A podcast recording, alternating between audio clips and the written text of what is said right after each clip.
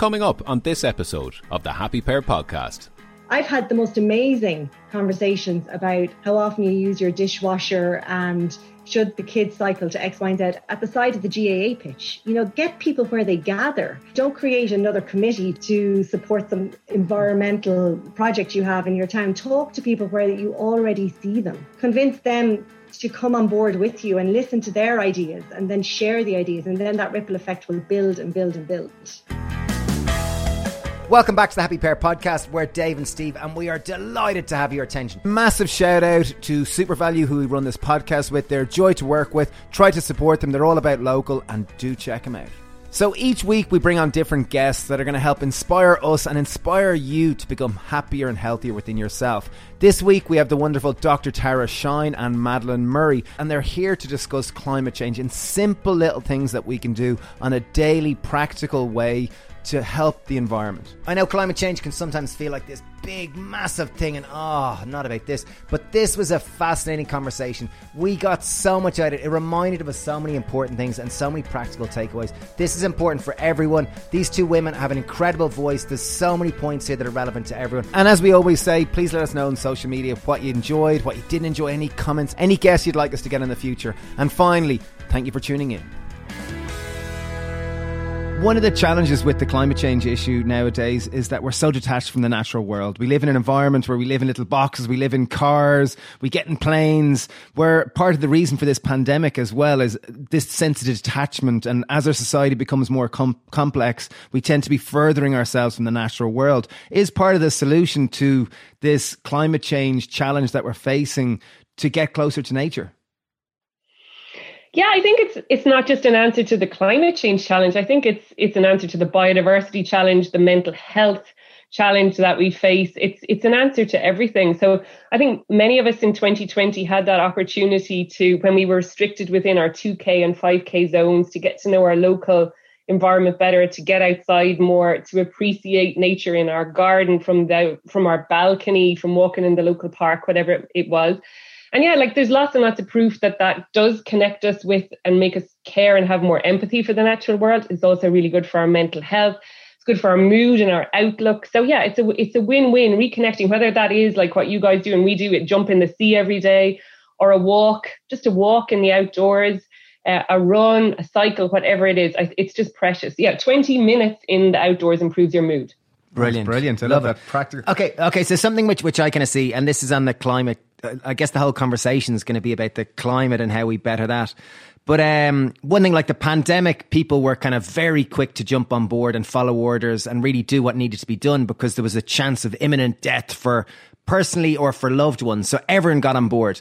Climate change seems to be the biggest issue, biggest issue many people have said of our generation. And I'm wondering, how do we make people care? Like, how do we get people to take it serious? Because it's very difficult. It's not like immediately going to kill me today, but it, you know, it's just hard to wrap your head around it. There's some positive um, research that have come, has come out to show that seven in 10 still do really care about climate action and are really worried about environmental damage and biodiversity loss. Um, so COVID has helped um, focus minds, I suppose, in terms of the kind of action that we need to take on climate. People are worried about floods and storms and how that will impact their livelihoods and their families. So the good news is the climate is still important to people.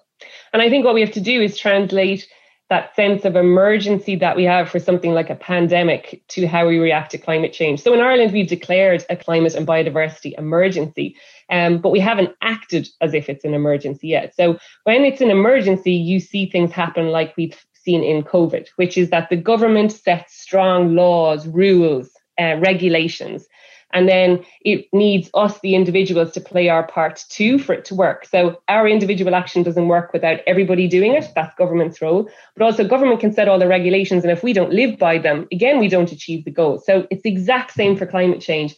We have to have governments, our own government, governments across the world leading, setting the rules, setting the norms, and then all of us playing our individual part. And that's why, just with climate change, it's the same.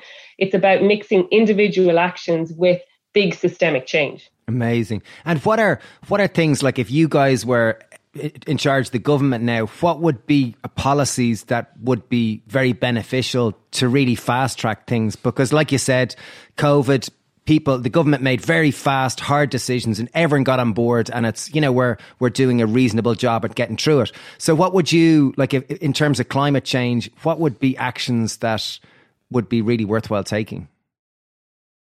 So um, I recently presented a Royal Institution Christmas lecture about climate change, right? And so that's all aimed at a at a young person, 11 to 17 year old audience. And what's really good about that is it gets you to focus on saying what you need to say in a really simple way.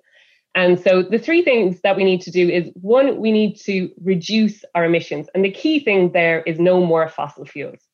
So that means we need to be producing all of our electricity from renewables as fast as possible. So luckily we've start, stopped burning coal and peat. That was really important step.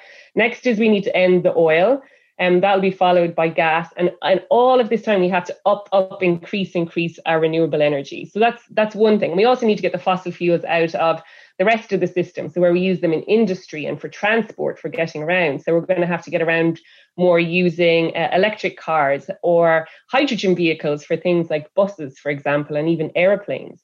So that's exciting. You know, it's going to be a whole new way of running of running the world. But number one is we just got to stop using fossil fuels and stop looking for them and stop valuing them the way we have done. The second thing we need to do then is we need to store more carbon in our natural environment. And this is where we go back to what your first question was. Nature is our friend in all of this. So if we look after nature well, nature sucks up carbon and stores it away safely for us. So that means we need to plant trees, we need to restore our bogs and our wetlands. Uh, we need to invest in sustainable agriculture so that our soil is healthy and well and able to grow good food for us, but also able to suck up and hold hold carbon dioxide within it. So that's the second thing we need to do is store it. And the third thing we need to do is adapt. Because one way or another, we've put a whole lot of carbon dioxide up there in the atmosphere. It's not going anywhere for hundreds of years. So we're going to have to adapt to living with, just like Madeleine spoke about, we're going to have to adapt to living with more storminess, with sea level rise. These things are going to happen. And, and, a key way to adapt is to create a society which is more equitable, where we look after people that are most vulnerable. Again, big parallels with COVID. The people who are vulnerable now to the COVID pandemic will be the same people that will be most vulnerable to the impacts of climate change. So we have to create a fair, equitable, inclusive society. So those are the three things we need to do. That's really digestible. So first one, fossil fuels. Second one, first one, no fossil fuels. Yeah, first one, no, fossil, no fossil fuels. Second one is kind of ramping up and developing skills and like trapping carbon via yeah, wetlands nature. and nature. nature yeah. And then the third one there was again adapt. So one way or adapt, another, we've yeah. put so much carbon dioxide up into the atmosphere that the the climate is going to change, even if we stop burning fossil fuels today. So that means it is going to be stormier in Ireland. We're going to have more floods. We're going to have more coastal erosion. We're going to have sea level rise to some extent. So we have to adapt to that. We have to prepare. That's what that means. We have to prepare for these impacts. And one of the key things we can do, so we can do that by building flood defenses and sea walls, and, and we can do it by also um, kind of you know investing in in nature. So again, so that you know if we have healthier hillsides, then when it rains heavily, we won't have landslides. If we invest in sand dunes, we'll protect uh, greystones from the impacts of sea level rise, but also if we invest in society and we make society fairer and more equitable and more inclusive, then we'll make everybody more resilient. But there's no point in creating all these wonderful policy changes without communicating each of their impacts to the, the regular per- punter on the street at every stage of the process. Because if you present a pile of complicated scientific jargon to the public, they're not going to embrace these policy changes and they're not going to support for, support them and they're not going to vote for them. They need to understand them. So the language needs to be really simple, easy to understand, and so that the people can take action and support the government in this journey. Brilliant. Um, I, I, have a good question just around soil. You mentioned there the importance, and uh, like I'm very aware of like the importance as humans, the importance of having a diverse microbiome, and kind of almost like our microbiome is often linked to the macrobiome, as in the the bacteria. And when, when I when I pick up a handful of soil, often it's said that there's more bacteria and microorganisms in a handful of soil than there is humans in the whole of history. And it's kind of like that is jaw dropping. And you mentioned there the importance of creating good ecosystems that can store carbon. And you mentioned soil. And one thing that I've become more aware of is regenerative agriculture and the importance of organic farming because ultimately most of our nutrition or our nutrition comes from the soil and the minerals in soil and modern day industrial agriculture often devoid soil, leaves soil barren, forgets about the importance of creating this natural symbiotic relationship. I'd just love to hear you talk about soil and the importance of regenerative agriculture. I'm just from a personal yeah. point healthy soil is is where it's at. So we needed to grow the food that we need to feed everybody, but we also need it as this amazing carbon store. But we'll only it can only uh, fill that role as an amazing carbon store, and if it's really high in organic matter and it's really healthy soil. And unfortunately, yeah, intensive agriculture tends to exhaust soil. Also, intensive agriculture means that we use a lot of fertilizers and pesticides. And fertilizer is one of the is a cause of climate change. So fertilizer releases something called nitrous oxide. It's a really, really powerful greenhouse gas, an awful lot more powerful than carbon dioxide. So again, another reason for um, changing our agricultural systems to be more organic, more regenerative, more sustainable is that then we won't have to use so many synthetic fertilizers, which will again reduce a cause of climate change as well. So the soils are both looking at how we manage soil is both uh, in terms of reducing our emissions and in terms of storing them and and, uh, and storing them away safely. Amazing. So, so okay. Question for you back on your first one. So you said about carbon, we've got to cut out fossil fuels. So obviously, a, question comes back to like COVID. Now, there's a, there's been very little travel in airplanes for nearly everyone. So has there been a reduction in fossil fuel usage over this last year in which COVID has existed, or what is your like? Obviously, there's been a lot more use of you know, single use plastics and single use things in cafes and restaurants and all this. Have what would your thoughts be on it? Has there been less or more use of fossil fuels? Um, it, there was a, a short term reduction um, in the use of fossil fuels when the pandemic first hit and everything sort of shut down. But if you've noticed, there's still, you know, tr- um, planes are still running and uh, uh, ships are still transporting goods. Um, industries, factories are still operating. They're still producing stuff. So whilst there was a short-term blip, and we might have a slight kind of plateauing of our emissions last year, it's not going to be sustainable unless we make these bigger changes. But also, as well, like shutting down the economy is not the solution to climate change. It's wholly unjust. And if you support a just transition where everyone is brought along and, and given a quality um, way to earn money and dignity in their work, then a just transition and you support a just transition, then you can't shut down the economy. So we need to find other ways to fight climate change. Yeah, so we need to change the economy, not shut it down. Um, and and in that change lies amazing potential for innovation. You know, our kids, when they grow up, and your kids will think we were daft for owning a car you know um, they'll just have a share in a car when they when they need one um, you know they they'll, they'll think that an awful lot of the ways that we've lived life that we live life now are inefficient or silly or like polluting. Like they'll wonder why we burnt coal in open fires to create heat when we had perfectly good alternatives um, because they'll understand that that's you know um, causing air pollution that's killing them. They won't want that, you know. So uh, within all of this lies great opportunity for innovation and for making our societies better. So um, what we want to get over is people thinking that taking action on climate change is pain. It's not pain. It's opportunity. It's a, it's an opportunity to make a better society. Very refreshing attitude. Um, you've just written a book now about practical things that people can do on a personal level. Because often one of the challenge of this climate crisis is that it often seems just so big, and I'm just one person, and it's very disempowering. You've just written a book about simple, practical things people can do on a domestic, individual level.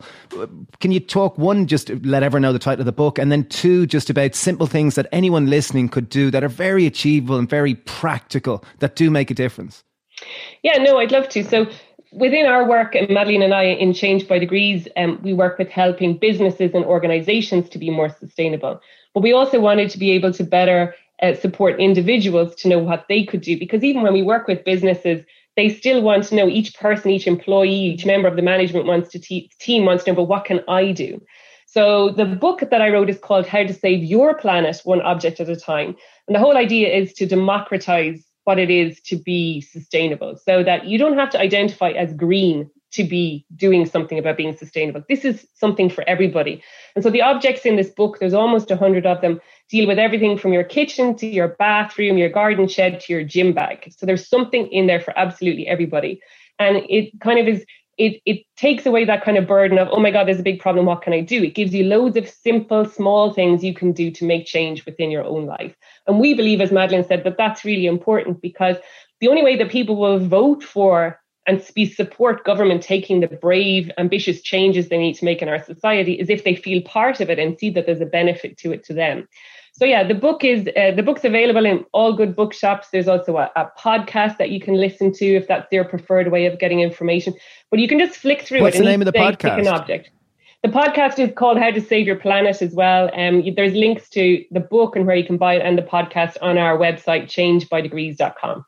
And a lot of people would often ask us, you know, um, is individual action of any use? Does it make any true impact? And just to speak to what Tara said there, the whole point is that individual action will drive systemic change because you'll, like, the steel water, stainless steel water bottles aren't going to solve the climate crisis. But if you can empower people to take all those small actions, then they might have a much more informed and have much more capacity around the kind of car that they're going to buy or the kind of heating they're going to install in that new house. And again, like I said, how they vote.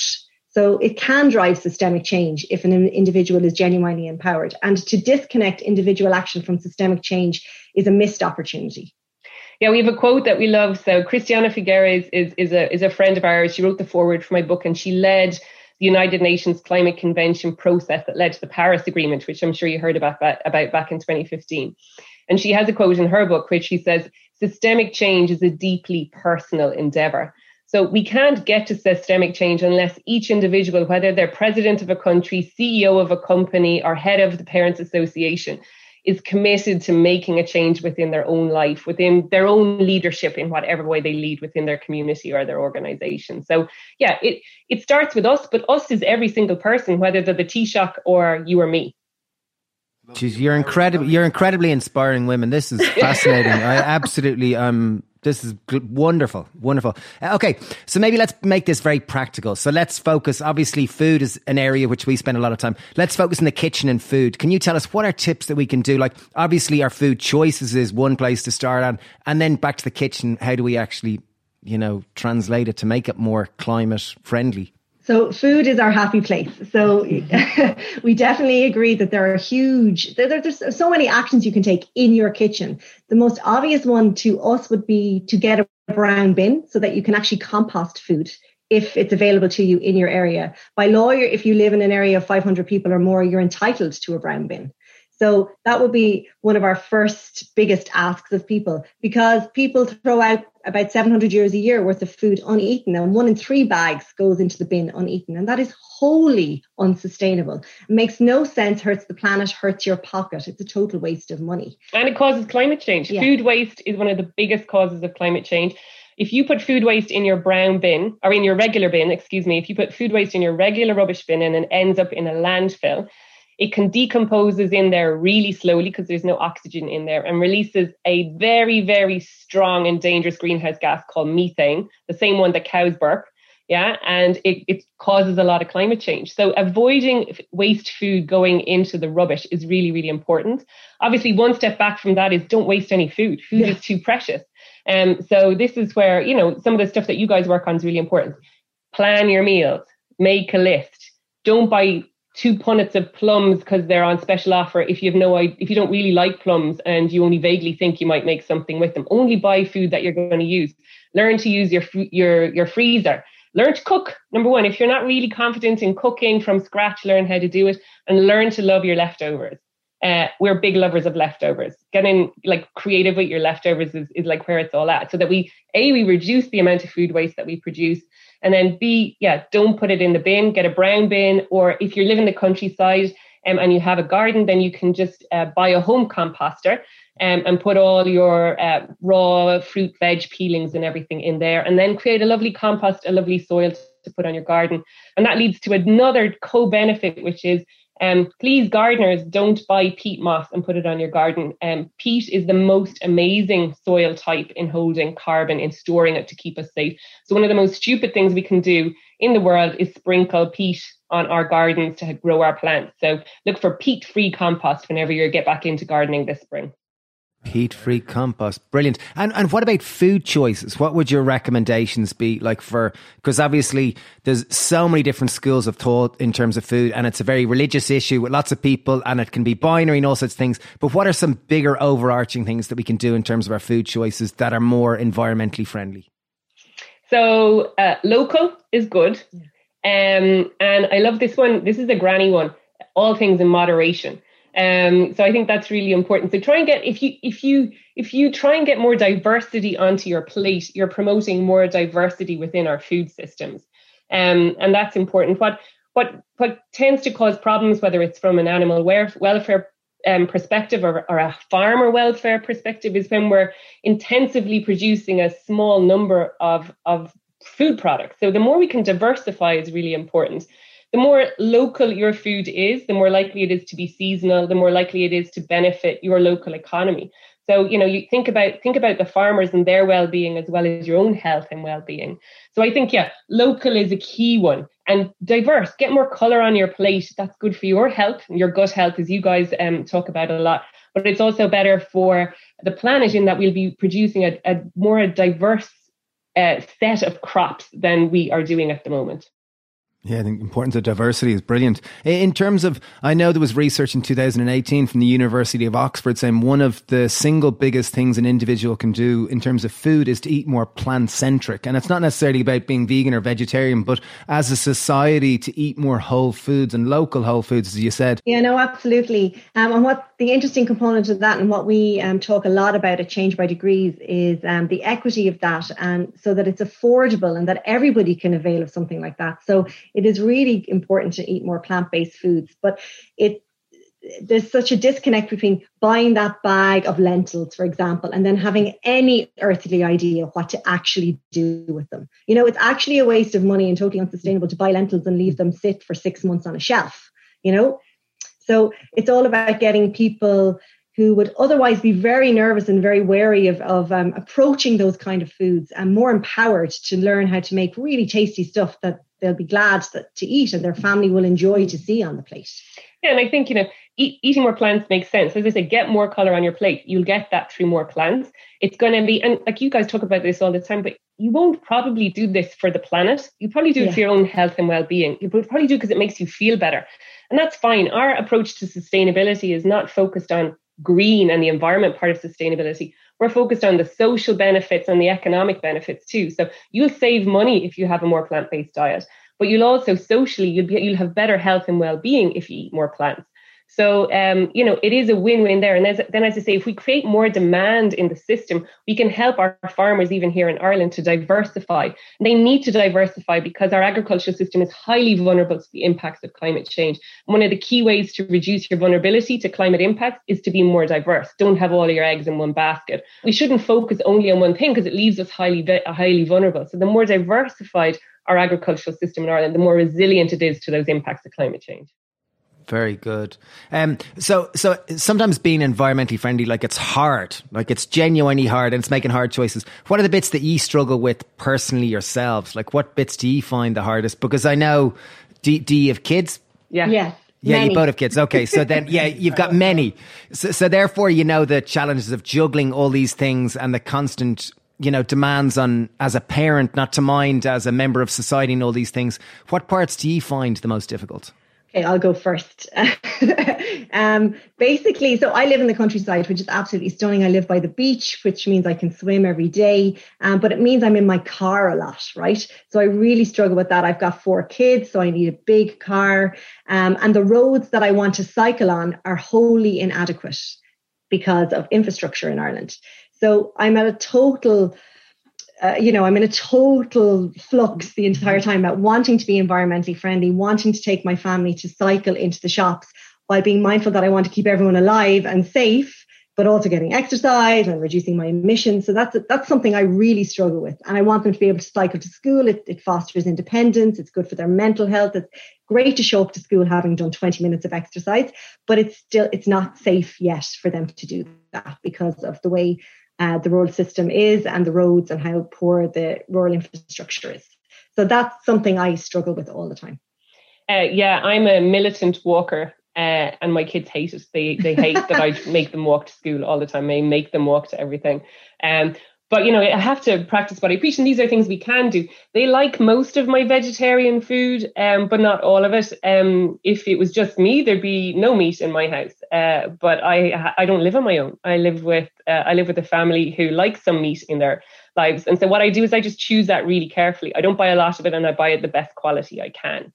Um, and and I mix it up, and I just don't call things vegetarian. I just say, well, this curry is their favorite curry. It's the yellow one. It just happens. I like that. Chickpea and, and sweet potato, but that's fine. You know, I didn't dwell on it having a label. It's just good, nutritious food, and it's what I made for dinner, so eat it.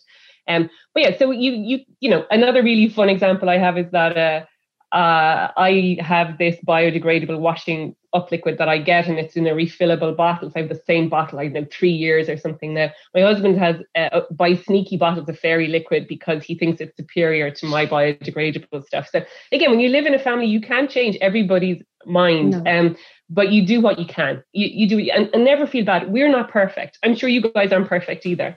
We're not perfect. We're full of imperfections. We don't leave a perfect zero waste life.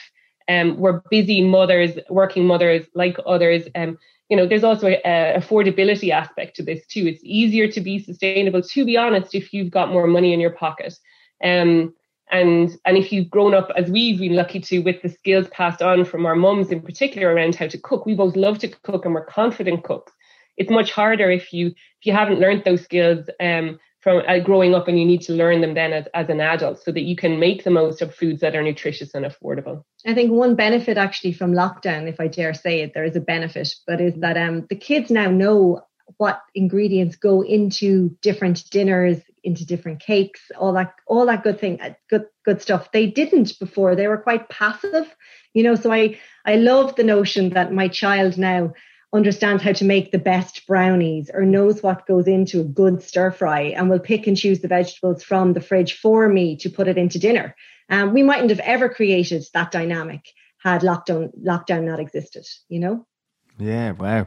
And in terms of one of the another challenge of the climate change is that it can often be an all or nothing thing. It's like, oh, why bother? Because it's very easy to criticize. Like I know we're often exposed to it. You know, we're meant to be advocates for the environment. People go, oh, there you are driving your petrol car, and you know, it's it's easy to attract criticism. And after that, you can feel deflated and go, oh, feck it, I'm not even going to bother. You know, that type of thing. So how do we as a society learn to do what you're doing, encouraging little small baby steps, and that it's not about perfection, and that we'll get get there? How do we encourage our society at large? Are the baby steps enough?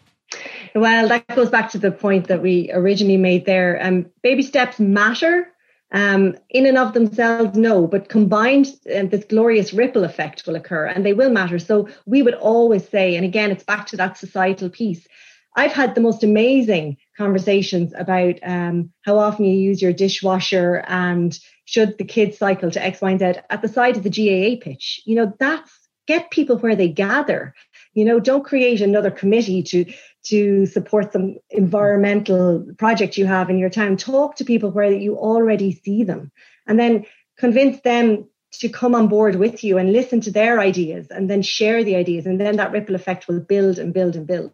Yeah i think look nobody can stand being preached at. Yeah. and i think that's something we've got wrong i say as well as someone in the as an environmental scientist of 20 plus 30 years now um, we have been a bit preachy and we've been very doom and gloomy and it hasn't worked. So it's not just about you changing something within your life. So you might get a reusable water bottle, you might wash your clothes less, you might stop using your tumble dryer, you might get an electric car, right? That's what you do. The real power of you doing that is when you tell your peers, your friends, your family, people will listen to you as a trusted friend and peer and not feel preached at to you where they would be by somebody that they don't know or someone that they perceive to be more perfect and more green. So your influence isn't just on the changes you make in your own life, it's on that ch- it's on the change that you demonstrate. And as Madeleine said the ripple effect that you cause when people who trust you and like you listen to what you say and follow your example following, setting an example and letting people follow you is much more powerful than just shouting about what people should do, um, and way more impactful. So yeah, your your ripple effect is your is your secret power. Brilliant, uh, Madeleine. So you, so you said about one of the like you find it you struggle with having a car and having to use a car a lot. Like, are electric cars sustainable? Are they something that you know, or what are your theories on that? Like, because previously pre-lockdown, you know, people liked going beyond 5k and how do we manage this? There's a lot of cars in this country. And then often a lot of the electricity is coming from non renewable sources. So is it the panacea that they're being heralded as? They are. They're absolutely an answer to climate change. And a hydrogen car is even better, though, um, if we were to mm-hmm. continue on that thread of innovation. Um, one thing that you just touched on there, which is interesting, is this point that they mightn't actually be, be charged. Like if you're plugging it in every night, it mightn't be charged through renewable energy. And that's such a simple switch that you can make in your home. You can literally ring up your provider and within 10 minutes, you can receive green energy into your home. And people don't know to do that. And Irish people are slowly getting better at checking out their utility providers and where all their options are coming from. But that's a small action that you can take around your electric vehicle. And over the long term, yes, electric vehicles are more sustainable and better for the environment. Mm. So yeah, there's I obviously dealt with um, electric car cars within my book, um, and so on the current energy mix, um, a, an electric vehicle has a, a, an environmental footprint that is 20 to 27 percent less than a regular petrol or diesel car. Um, and that environmental benefit will increase the more renewable energy we put onto the grid. Are electric cars the answer to everything? No. If we replace every single car on the road today with another electric car, we don't solve the problem. We have to walk more, cycle more, make it possible for Madeleine and her kids to cycle into town here in Kinsale safely. That's a better option. More public transport. That's a that's a key investment that we need to make as a country. So yeah, if I was Taoiseach tomorrow, I'd be investing a lot of money in public transport. Um, but so EVs are part of the uh, part of the solution. But there's something that is if if you live in a rural area, if you need a car, yes, an electric vehicle, even already right now, is a better um, a better choice environmentally if you can afford it than a petrol or diesel car. And something that we talk a lot about is is also the people are very unaware, particularly of diesel cars, of the air pollution that they cause. And they're causing this air pollution right at the level of, of our kids and any of us that, that walk along busy streets. So air pollution kills over a thousand people a year in Ireland, way more people than die of road accidents. Yet we don't have any public awareness around the impacts of air pollution.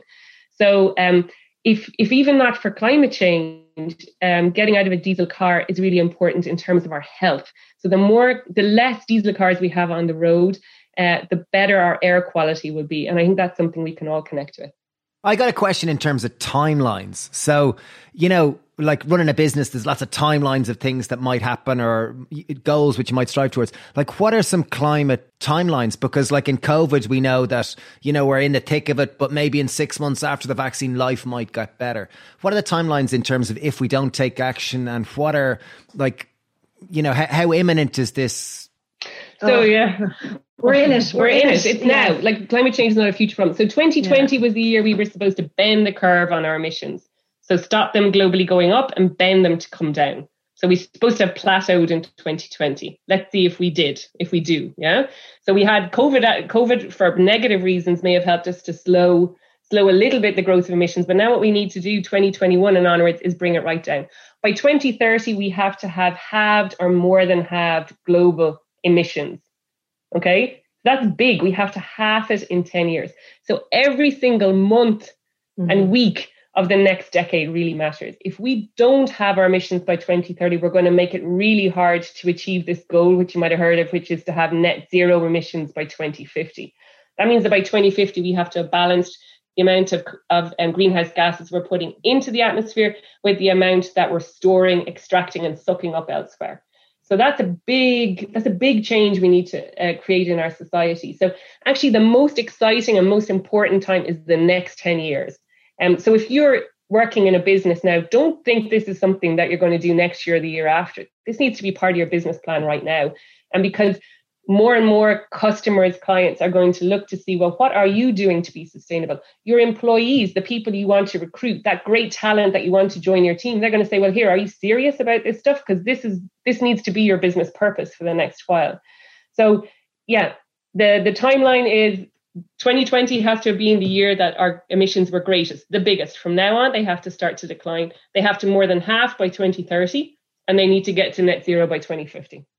Wow. So so when does when do people wake up? Like because like obviously when, when do we when, when do when, we, do we wake up? Because even us, we're like we've been like and we get distracted all the time and talking to you again i get reminded oh yeah i remember years ago we were so into this and even the last couple of years we've been so into it and then you get distracted by life and just the general humdrum of life. And you can, and then you see something again and you watch some documentary like, oh yeah, this is, this is going to be my sole purpose. And then you forget again.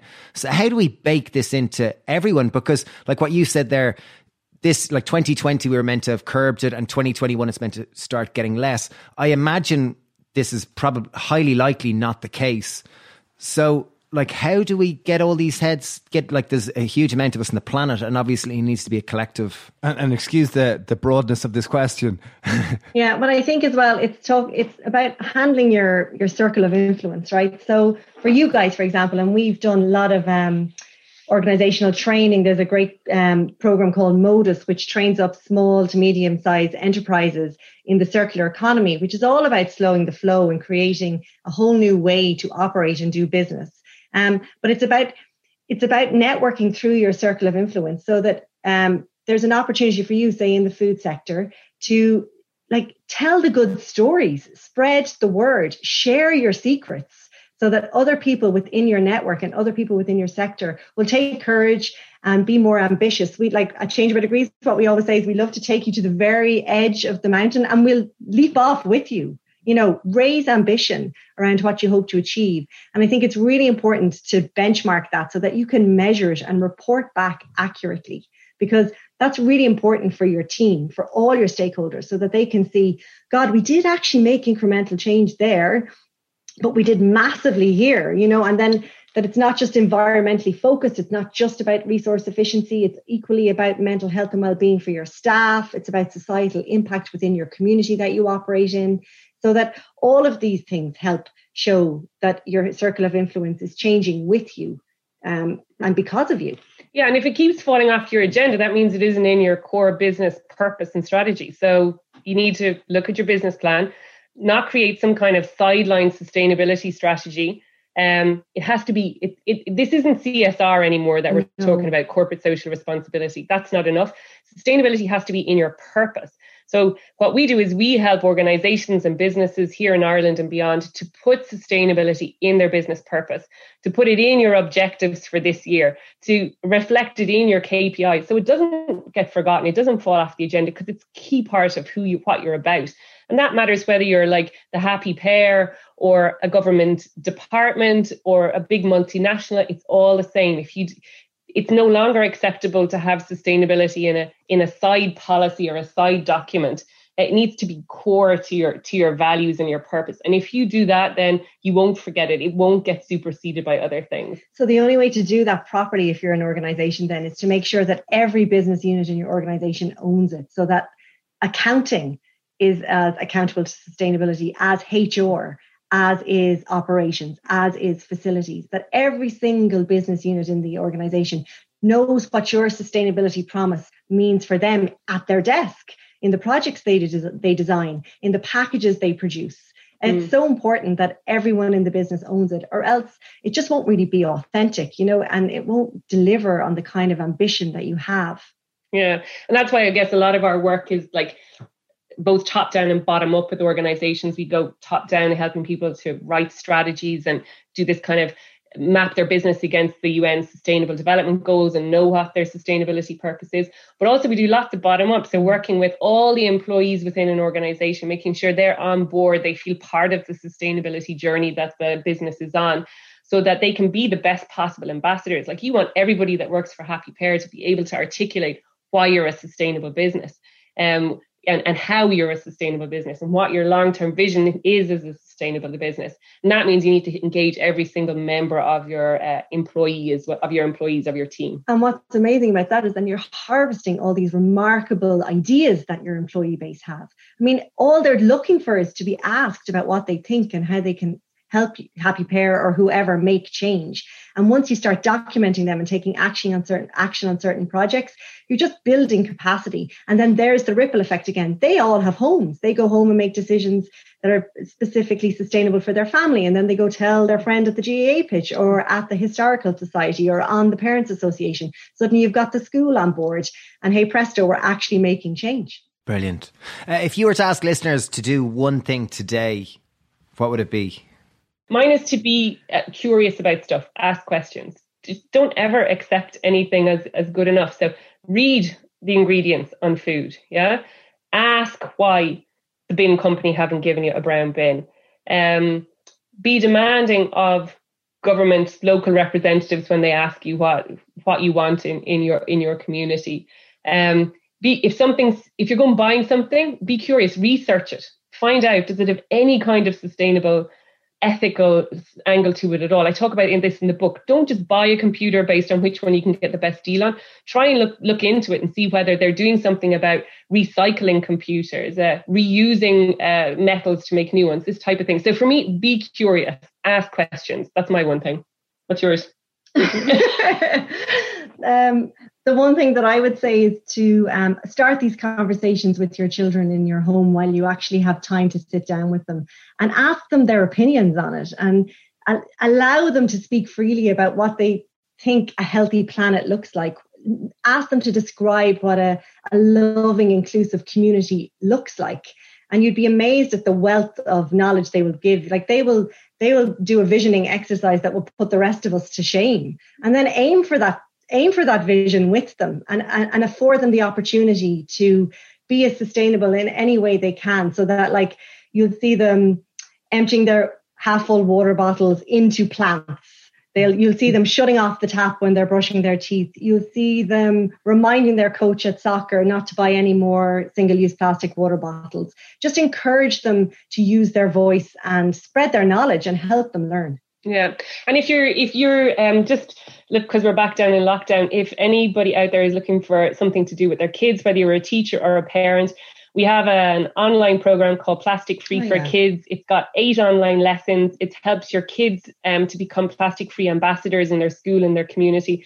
Um, it's got lots of little activities for you to do. Um, it's just easy watching. It's up on our YouTube site. Uh, YouTube site. But again, if you go to our website, changebydegrees.com, you'll find all the information. But it's and free. It's plastic free. Plastic free for kids. For kids, yeah. It's all free. So it's just something you can the kids can plop down in front of the laptop with and happily learn something mm. and then hopefully educate the family. yeah, we put it together with Anne Foles, who's a primary school teacher. So it meets all the um, curriculum requirements um, for the primary school system here here in Ireland, um, and she presents it. So it's really well explained, really easy for kids and exciting for kids to get we involved. We actually in. had a sign up from Uganda during the week. Wow. Isn't that amazing? Amazing. Yeah, amazing. She said, I'll do that with my kids later. That's a great one. Yeah, yeah. Yeah. So there's eight of them, you know, pace yourself.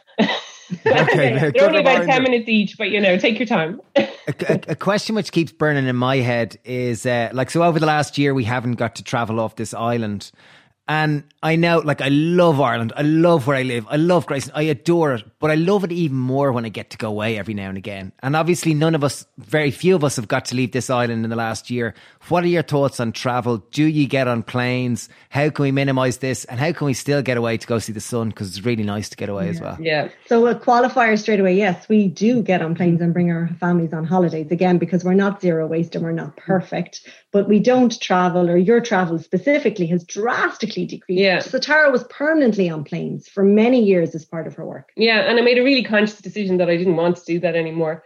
And actually the, the pandemic is going to let me to do a lot less of it. Yeah. So I think we can all look at traveling, the, the transactional travel, I would say, has to go. Yeah. So this silly go somewhere to, to, sign a paper, to sign a paper, to do a conference, to do a meeting for an hour, like flying over to London for a one-hour meeting. Would, let us never do that again, yeah. right? That is the most bonkers use of time and resources. I have, I'm lucky, I have been to every continent on the planet. I have traveled extensively as part of my work. I used to travel and live lots in Africa. Um, it's it was it's been a great it's just brought so much value and learning to me as, as an individual um, but what i'd love us to see I'd love to see us doing is more travel to explore and understand other cultures to understand the natural world better to take our time. Like could, could we do less travel but slower more immersive travel? So could we take the time maybe and, and take the car and the ferry and go to France and Spain, but instead of going for a week and maybe doing that twice or three times in a year, take take one three week chunk off and let's change work systems so we're allowed to do this and and then go and embed yourself in the place and explore and learn from it so that it's not just going to lie in a sun lounger for a week and come home because you haven't learned anything from that. But this kind of, I just feel like if we're gonna have to change what travel is all about, but but travel for learning, travel to understand other cultures, travel to be kinder to other parts of the world because you've understood them and you have a connection with them. I think that will remain important for our whole life. And I think whilst transport is a tricky one to make sustainable, particularly um, air travel, uh, there's loads going on there around uh, biofuels, around hydrogen flight, solar flight. The first um, passenger uh, flight on hydrogen happened in the UK uh, just in 2020. So that's exciting stuff to think that we could fly with zero pollution. Hydrogen yeah, allows the only us to fly. byproduct is water. Yeah, allows us to fly with zero pollution. So it will change too. But in the interim, I would just say let's get really choosy about when we travel and let's make it really worthwhile for us and our and our families. And like in terms of business travel, let's just knock it on the head unless it's really, really needed. We can do nearly everything on Zoom, Teams, whatever now. Um, it's not a complete substitute, but it surely could get a lot of the meetings out of the out of the calendar for the year. Very true. Thanks, Emil. This has been such an enlightening, inspiring, reminding. empowering, reminding conversation. Um, really appreciate it. Thanks so much. Can you remind uh, anyone listening just about your book or where they can learn more? Because you're both very inspiring women that have, you know, reignited my commitment. Good, good. Yeah. So um changebydegrees.com. Change by Degrees is our is our is our business. So if you're a, if you're a business and you want help to be more sustainable, go to Change by Degrees. Um, if you're an individual, then look for my book, how to Save Your Planet One Object at a Time. That's in all good bookshops now, or you can buy it uh, directly from us. Send us an email info at changebydegrees.com. And the other thing we mentioned was our program for kids, Plastic Free for Kids. You can find the links to that on our website as well. Eight, 10 minute videos that you can go through with your kids and learn lots and get inspired around actions you can do with, you know, little activities you can do with them at home. Final, final question. Could you both give us three foods that people could eat more of for 2021? Potatoes because uh, we can grow them here at home. So my kids like uh, potatoes and sweet potatoes. Both of those always go down a treat. Yeah. I'm trying to do more inventful things with carrots because mine actually thankfully like to eat them raw, but I want to try the, to get them to roast them and I want them to eat them with honey and maple syrup and all those good things on them as well. Yeah, and even just like with your kids, because we're homeschooling now, you know, or let's make bread and let's see what all the different stuff is we can get out of the cupboard that we can throw in this bread. So we can throw oats in it, we can throw seeds in it. It's going to be then, if they're involved in making it, they eat it when it comes hot out of the oven. It, it exposes them to all these other, you know, kind of random dry ingredients that are in your cupboard that they perhaps haven't got their heads around yet. You'll see that we didn't say like avocados or mangoes or some stuff like that. Like again, back to that piece about trying to stay local um, and trying to buy stuff that's in season. So when the farmers markets are back on, the best lesson you can teach your kid, forget the maths, forget mm-hmm. the Irish, bring them down to the farmers market and stand them in front of the vegetable stall and tell them that's what's going to be on your plate for dinner tonight. Pick three vegetables. And then they'll know what what grows in March or what grows in, mm-hmm. in in January or whatever. And I mean, you know, the thing is that if you've got that flexibility now, so for us, we're normally working when the farmers yeah. market is on in Kinsale, and we don't always get there. But if if at the moment there's that flexibility to get there, then and you and your kid isn't in school, which they normally are, then you know, bring them down and let them see. And in the summer, you know, visit those fruit farms, visit the open farms, because the more kids understand food, get them growing food. We're really happy that we work also with with GIY around helping people to grow food um, any bit of understanding about food helps people to to value it more. You guys know this, but um, I don't know if we answered three foods each there. No, we didn't. We just no, you did. Yeah, we, we got potatoes, we got oats, we got carrots. Perfect. And sweet potatoes and there. So there's four. So thank you. Um, once again, just thanks so much. This has been a wonderful conversation. Really, really appreciate it. Please keep doing your work, and uh, we are very grateful. Yeah, we look forward to future conversations. Thank you. Great. Thanks, guys. Lovely chatting to you both. That was wonderful. Even myself, I didn't know a huge amount about Tara and Madeleine before getting to speak with them, and I learned so much. I found it such an engaging and so real and practical. As two mothers, it wasn't idealistic. It was just about simple little things that we can do. I enjoy that immensely. Yeah, I found it great to hear that they still do travel and they still like going on planes, even with the climate change and their jobs. So, uh, yeah, I hope you got lots of nuggets out of that. Let us know on social let's get a conversation going about global warming, about how we can do what the practical day to day things do. Hit us up on social media at the Happy Pear. Big shout out to SuperValu who sponsored this episode. Coming up next week, we have an amazing conversation about mindfulness, the importance of vulnerability, and addressing masculinity in modern day society. The conversation with the wonderful Niall Breslin, also known as Bressie. Stay tuned and check it out.